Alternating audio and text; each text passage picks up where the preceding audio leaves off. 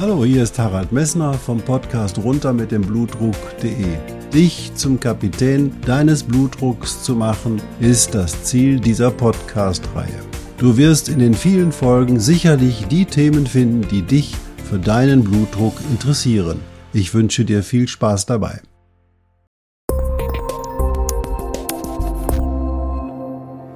Hallo, hier spricht wieder Harald Messner vom Podcast runter mit dem Blutdruck.de. Schön, dass du eingeschaltet hast. Ja, in der letzten Folge hatte ich dir etwas über die Stadien der Nierenerkrankungen erklärt und ich hoffe, du hast das verstanden und Du kannst dich jetzt richtig einschätzen und mit deinem Hausarzt richtig über die Befunde unterhalten. Ja, diesmal wollen wir etwas über Diuretika hören. Das sind die Medikamente, die häufig auch zu den Blutdruckmedikamenten dazu verordnet werden. Und da habe ich ein paar Fakten für dich, die vielleicht für dich ganz wichtig sind. Leider geht es diesmal auch wieder ein bisschen um Physiologie. Naja, du wirst das schon schaffen. Ich freue mich auf dich.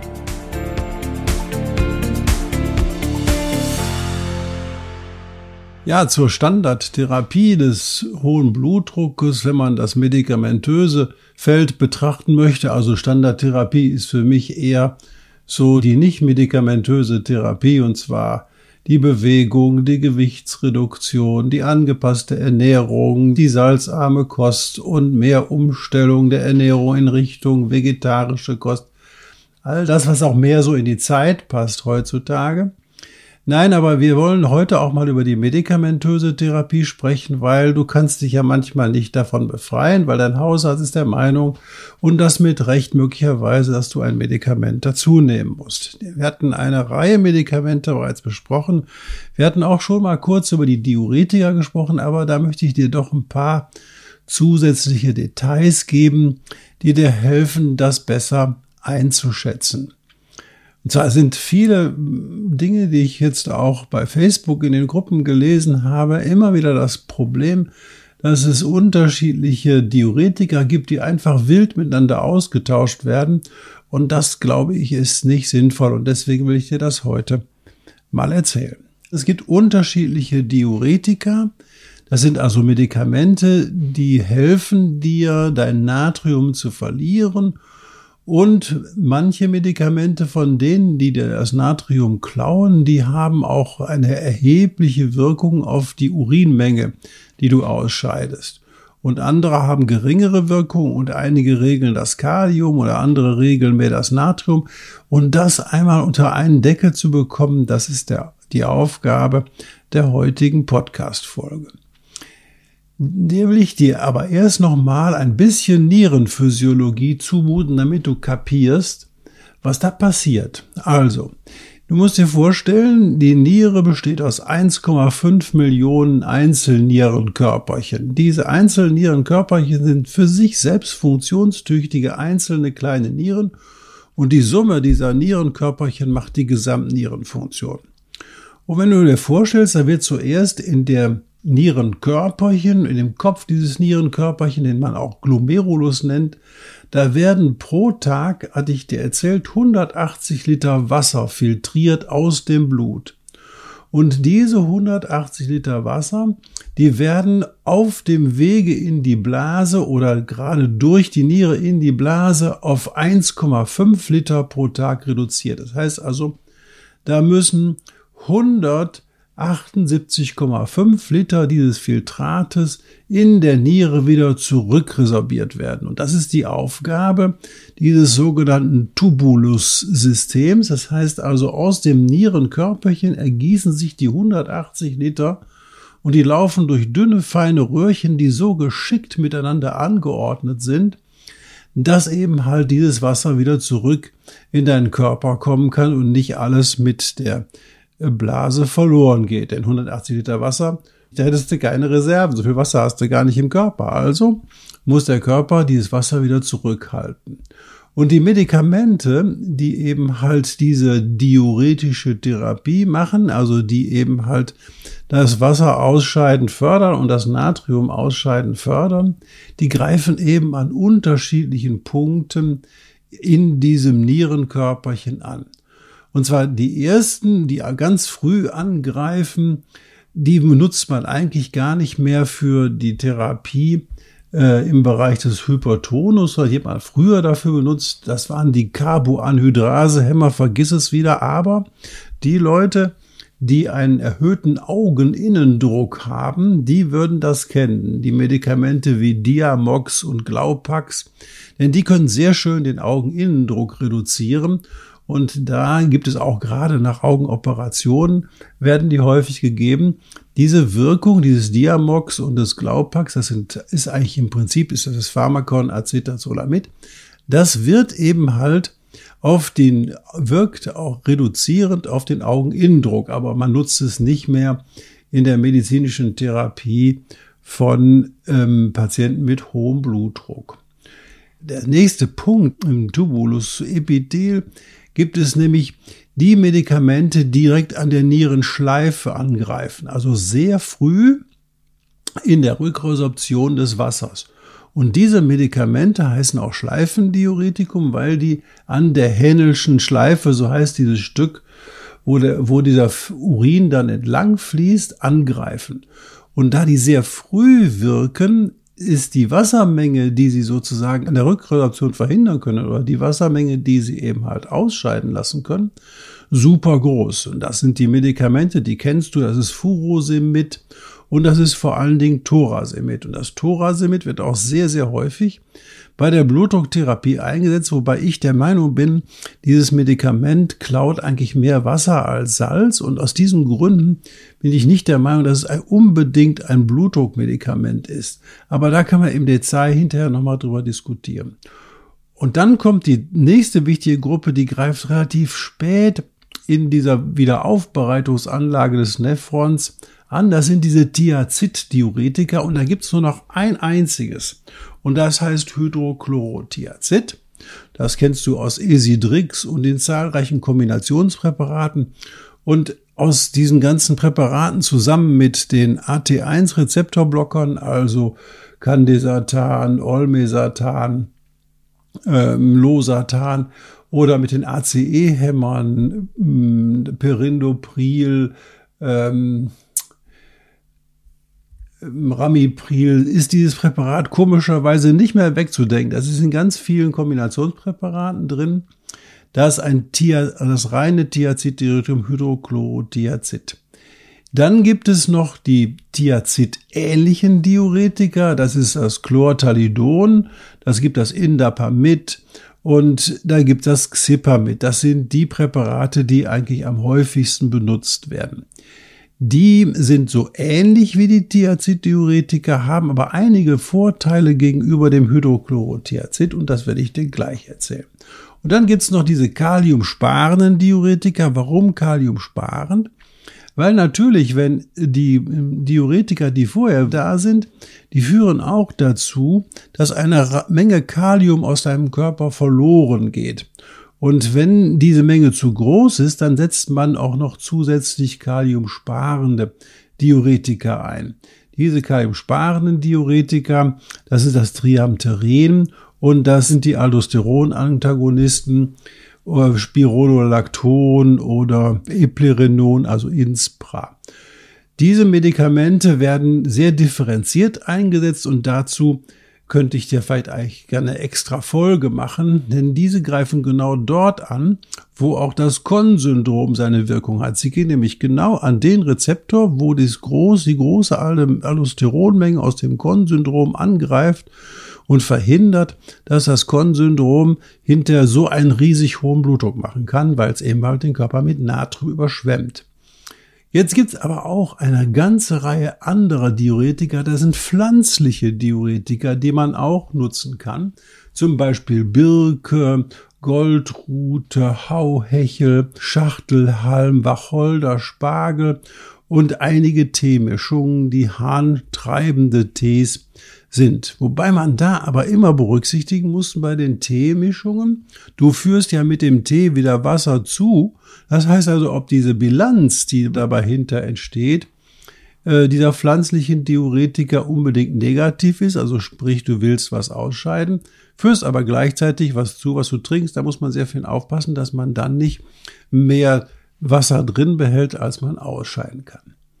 Jetzt hast du also alle Diuretika einmal gehört, aber ich will dich da noch mal ein bisschen näher mitteilen. Die Schleifendiuretiker, die sehr früh an dem Tubulus einsetzen, sind nicht gut geeignet für die Behandlung eines hohen Blutdrucks. Und zwar deswegen nicht, weil sie dir, das hatte ich schon gesagt, mehr Wasser als Natrium klauen. Das hat den Nachteil, dass du sehr schnell dehydrieren kannst. Und im Alter, wenn die Menschen ohnehin sehr wenig trinken, ist die Gefahr, dass sie austrocknen, sehr groß. Und da muss man schon sehr aufpassen, dass man dann nicht diese Menge überdosiert. Allerdings gibt es eine Gruppe, bei der sie absolut indiziert sind, das ist nämlich die Patienten, die wegen einer Herzminderleistung immer in eine Überwässerung hineingeraten und in dieser Überwässerung dann eine Herzminderleistung bekommen. Das bedeutet also, es ist klug, diese Diuretika einzusetzen, wenn du eine Herzminderleistung hast und wenn es dazu kommt, dass dein Herz so wenig schlägt, dass dein Körper denkt, oh, ich muss Wasser rück bei mir behalten, dann kannst du diese Diuretika sehr schön einsetzen. Allerdings musst du auch beobachten, wenn die Herzminderleistung sehr stark ist, ist es auch nicht mehr klug, mehr als anderthalb Liter Wasser am Tag zu trinken. Ich halte das sowieso nicht klug, mehr als anderthalb Liter Wasser am Tag zu trinken für einen Menschen, der im Ruhestand ist oder der eben halt nicht mehr viel tut. Wenn du Sport treibst und dich belastest und dabei natürlich schwitzt oder Flüssigkeitsverlust hast, musst du die ausgleichen. Aber die normale Trinkmenge ist anderthalb bis zwei Liter und dann ist Feierabend. Also gibt es keinen großen Grund, diese Trinkmenge noch weiter zu erhöhen, wenn du nicht Sport treibst oder Sauna machst oder Gott weiß was. Und da muss man natürlich ganz besonders aufpassen mit solchen Diuretikern. Also niemals alleine ohne ärztlichen Rat Thorasemid oder Furosemid in dein Medikamente-Cocktail einführen, ohne dass dein Hausarzt hier ein eindeutiges Ja zugegeben hat. Das ist ganz wichtig. Gut, diese Medikamente also nicht primär für den Blutdruck, es steht zwar da drin, aber sie sind primär nicht für den Blutdruck geeignet, sie sind eher für die Situation geeignet, wo du überwässert bist und Ödeme hast und wo diese Ödeme kardialer Genese sind. Wenn du allerdings Ödeme hast, weil du zum Beispiel Krampfadern hast oder andere lymphatische Stauungen in den Beinen, dann musst du mit diesen Medikamenten super vorsichtig umgehen. Denn was passiert? Da befindet sich das Wasser, was du loswerden willst, nicht in deinem Blut, sondern es befindet sich im Gewebe. Das heißt, wenn du jetzt die Diuretika in diesen Stadien gibst, bei Ursache dieser Erkrankung gibst, passiert Folgendes. Dann wird dein Blut immer dicker, das wird wie Latexfarben und du riskierst, wenn du dich nicht bewegst und immer in Bewegung bleibst, dass du rasch eine Lungenembolie bekommst. Also, man soll sehr schön aufpassen, was die Ursache der Wassereinlagerung in den Beinen oder der Überwässerung ist. Bei einer Herzminderleistung sind diese Diuretika initiiert, aber ganz nicht, ganz bestimmt nicht dann, wenn du zum Beispiel Ödeme hast, weil du die Beine ständig runterhängen hast, dich kaum noch bewegst oder weil eben halt eine Krampfaderneigung da ist. Da sind diese Medikamente absolut kontraindiziert. Hier müssen andere Maßnahmen ergriffen werden, um das Wasser wieder an die richtige Stelle zu bekommen. Denn die Gefahr besteht darin, dass dann dein Blut eintrocknet, wie Latexfarbe wird und dann du eben halt Thrombosen und vielleicht sogar eine Lungenembolie bekommst habe zum Beispiel in so einer Situation, das ist jetzt etwas andere Situation, auch mal bei Frauen, die eben halt versucht haben, mit diesen Medikamenten ihr Gewicht zu kontrollieren, schwere Lungenembolien gesehen. Also bitte, diese Medikamente gehören nicht in die Zusatzschachtel zur Gewichtsabnahme. Ganz wichtig. Man kann sich damit auch in eine Diuretika-Abhängigkeit hinein therapieren, denn wenn der Körper merkt, dass du eben halt Diuretika zuführst, die den Körper entwässern, aber das Entwässern übertreibst, dann wirft er andere Mechanismen an, die das Natrium im Körper zurückhalten. Und wenn du dann das Diuretikum absetzt, wumms, steigt plötzlich dein Gewicht enorm, weil du ganz viel Wasser einlagerst. Also das ist wie so ein fehlerhafter Kreis. Man nennt das auch Diuretika abhängig und die Menschen aus dieser Situation herauszubekommen ist sehr, sehr schwierig. Eine langwierige Therapie. Gut, ich will da jetzt nicht weiter über die Schleifendiuretika reden, weil sie sind nicht die primären Medikamente zur Behandlung der einfachen essentiellen Arterienhypertonie. Und dann kommen wir schon zu den Thiazid-Diuretika. Da ist nur ein Medikament übrig geblieben, das ist das Hydrochlorothiazid oder bei dir HCT oder Esidrix. Da möchte ich dir zu sagen, dieses Medikament hat noch in keiner einzigen Studie, ich will das, hol das nochmal, in keiner einzigen Studie bewiesen, dass es alleine den Blutdruck senken kann. Das ist eine ganz wichtige Nachricht. Und dann kommen die Nachteile des Hydrochlorothiazids dazu. Ich will dir erstmal den wichtigsten Nachteil nennen. Dieses Medikament ist strahlensensibilisierend für die Sonne. Das heißt also, die Haut wird strahlensensibilisiert durch die Sonne und es ist ins Gerät gekommen, dass dieses Medikament in der Lage ist, zum Beispiel Hautkrebs zu fördern. Deswegen gehört dieses Medikament meines Erachtens nicht mehr in die Medikamentenschachtel der von mir behandelten Patienten. Zumal es in einer Dosierung, die über 12,5 Milligramm am Tag hinausgeht, dazu führt, dass eben halt sich die Fettstoffwechselstörung verschlechtert. Das heißt also, die Triglyceride und das Cholesterin steigen. Zum Zweiten führt das Hydrochlorothiazid häufiger zum Diabetes, auch zur Diabetes-Manifestation, was auch ein Riesenproblem darstellt. Und manche Menschen reagieren auch mit einer Hyperkalzämie auf das, also einem hohen Kalzium auf dieses Hydrochlorothiazid. Und zuletzt, zum guter Letzt, führt auch das Hydrochlorothiazid zum Anstieg der Harnsäure. Also wenn du ohnehin auf erblicher Basis die Tendenz zur Gicht hast, dann gehört das Hydrochlorothiazid nicht in deinen Behandlungsplan, weil dann wirst du mit Sicherheit irgendwann einen Gichtanfall bekommen und du wirst mit Sicherheit dann zusätzlich von deinem Arzt noch Allopurinol bekommen, aber so ein Blödsinn, weil du nimmst ja Esidrix und das führt dazu, dass du eben halt eine erhöhte Harnsäure hast. Also bitte Esidrix oder Hydrochlorothiazid gehört nicht mehr in die medikamentöse Kiste nach neueren Gesichtspunkten. Dieses Medikament würde unter den aktuellen Aspekten der pharmakologischen Sicherheit meines Erachtens gar nicht mehr zugelassen werden. Dann gibt es die Thiazid-ähnlichen Diuretika. Das ist das Chlortalidon, das ist das Indapamid und das Xipamid. Alle diese Medikamente haben einen ähnlichen Angriffspunkt wie das Hydrochlorothiazid, haben nur nicht diese Nebenwirkung diese Nebenwirkungen eben halt mit der Hautsensibilisierung und die haben nicht die Nebenwirkung, dass sie in irgendeiner Form die diabetische Stoffwechsellage begünstigen. Aber sie können alle, und das liegt an dem Angriffspunkt, zu einer leichten Erhöhung der Harnsäure führen, aber nicht in dem Maße, wie das eben halt bei dem Isidrix ist. Deswegen wenn ein Thiazid-ähnliches Diuretikum genommen wird, haben alle Medikamente belegt, dass sie in einer Studie den Blutdruck senken konnten.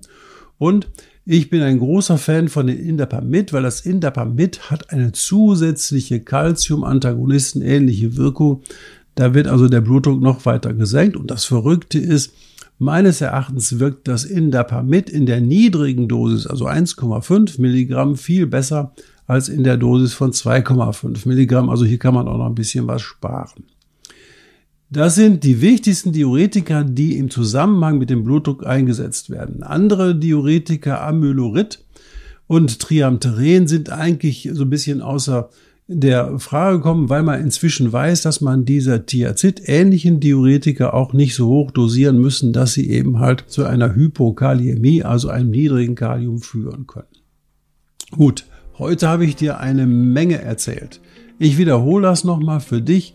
Die Schleifendiuretika, also Furosemid und Thorasemid, gehören meines Erachtens nur in die Hände von Patienten, die eine Herzminderleistung haben und die deswegen überwässert sind. Dafür sind sie fantastisch, da wirken sie super gut. Aber zu dieser Therapie gehört auch die Limitierung der Trinkmenge und Patienten mit einer Herzminderleistung haben häufig viel Durst und das gehört zu der Therapie dieser Patienten hinzu, dass man sie darüber aufklärt, dass der viele Durst dem nicht nachgegeben werden darf, weil sonst müssen sie mehr Medikamente nehmen, um das Wasser wieder loszuwerden und dann sind sie in einem fehlerhaften Kreis, der sie wieder ins Krankenhaus bringt. Deswegen Schleifendiuretikum bei Menschen mit einer Herzinsuffizienz und einem hohen Blutdruck, aber nicht bei hohem Blutdruck allein. Dann die Thiazid-Diuretika, Hydrochlorothiazid, klare Nachricht von mir. Meine persönliche Meinung gehört nicht mehr auf den Markt. Schmeißt das raus, sprecht mit eurem Hausarzt bitte, er möge das austauschen, auch wenn es eine fixe Kombination ist mit einem ACE-Hämmer. Bitte gibt euch eine andere Kombination, gibt inzwischen Kombinationen mit Indapamid, gibt aber auch Indapamid alleine und das auch für das Budget deines Hausarztes gar nicht teurer. Möglicherweise ist sogar preiswerter, wenn er das trennt, weil diese Kombinationspräparate alle wesentlich teurer sind als die Einzelpräparate, bei, vor allen Dingen dann, wenn es sich um Generika handelt. Xipamid, genau dazu Indapamid und Chlortalidon gehören in diese Klasse. Gut, das heißt erstmal zu den Diuretika. Zu dem Spironolacton werde ich sehr wahrscheinlich einen eigenen Podcast machen, weil das so entscheidend gutes Medikament ist und das hat auch jetzt in dem Eplerenon und es gibt noch eine neuere Substanz inzwischen, die auch genauso wirkt, die aber ähnlich fantastisch auf die Einstellung des Blutdrucks wirkt. Man muss nur ein paar Dinge im Auge behalten und äh, dieses Auge öffne ich dir bei einer der nächsten Podcast-Folgen. Also ich danke dir, dass du diesem komplizierten Thema gelauscht hast. Wenn du Fragen hast, bitte kontaktiere mich bei Facebook oder bei meiner Webseite. Und ich danke natürlich Hendrik Messner, der diesen Podcast wieder in die schöne Fasson mit der Musik und der Einleitung gebracht hat.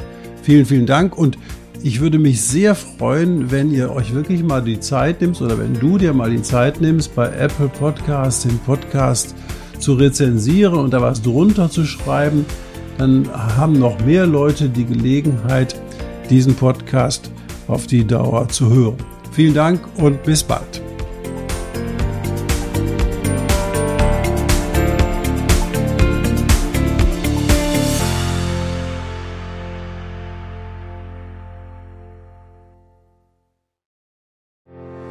Ich hoffe, diese Podcast-Folge hat dir genauso viel Spaß gemacht wie mir. Du findest noch zahlreiche andere Themen unter dieser Podcast-Reihe, die immer in Zusammenarbeit auch mit meinem Sohn Hendrik Messner mit seiner Firma mess.de entstanden ist. Und dafür möchte ich ihm sehr danken. Bis bald.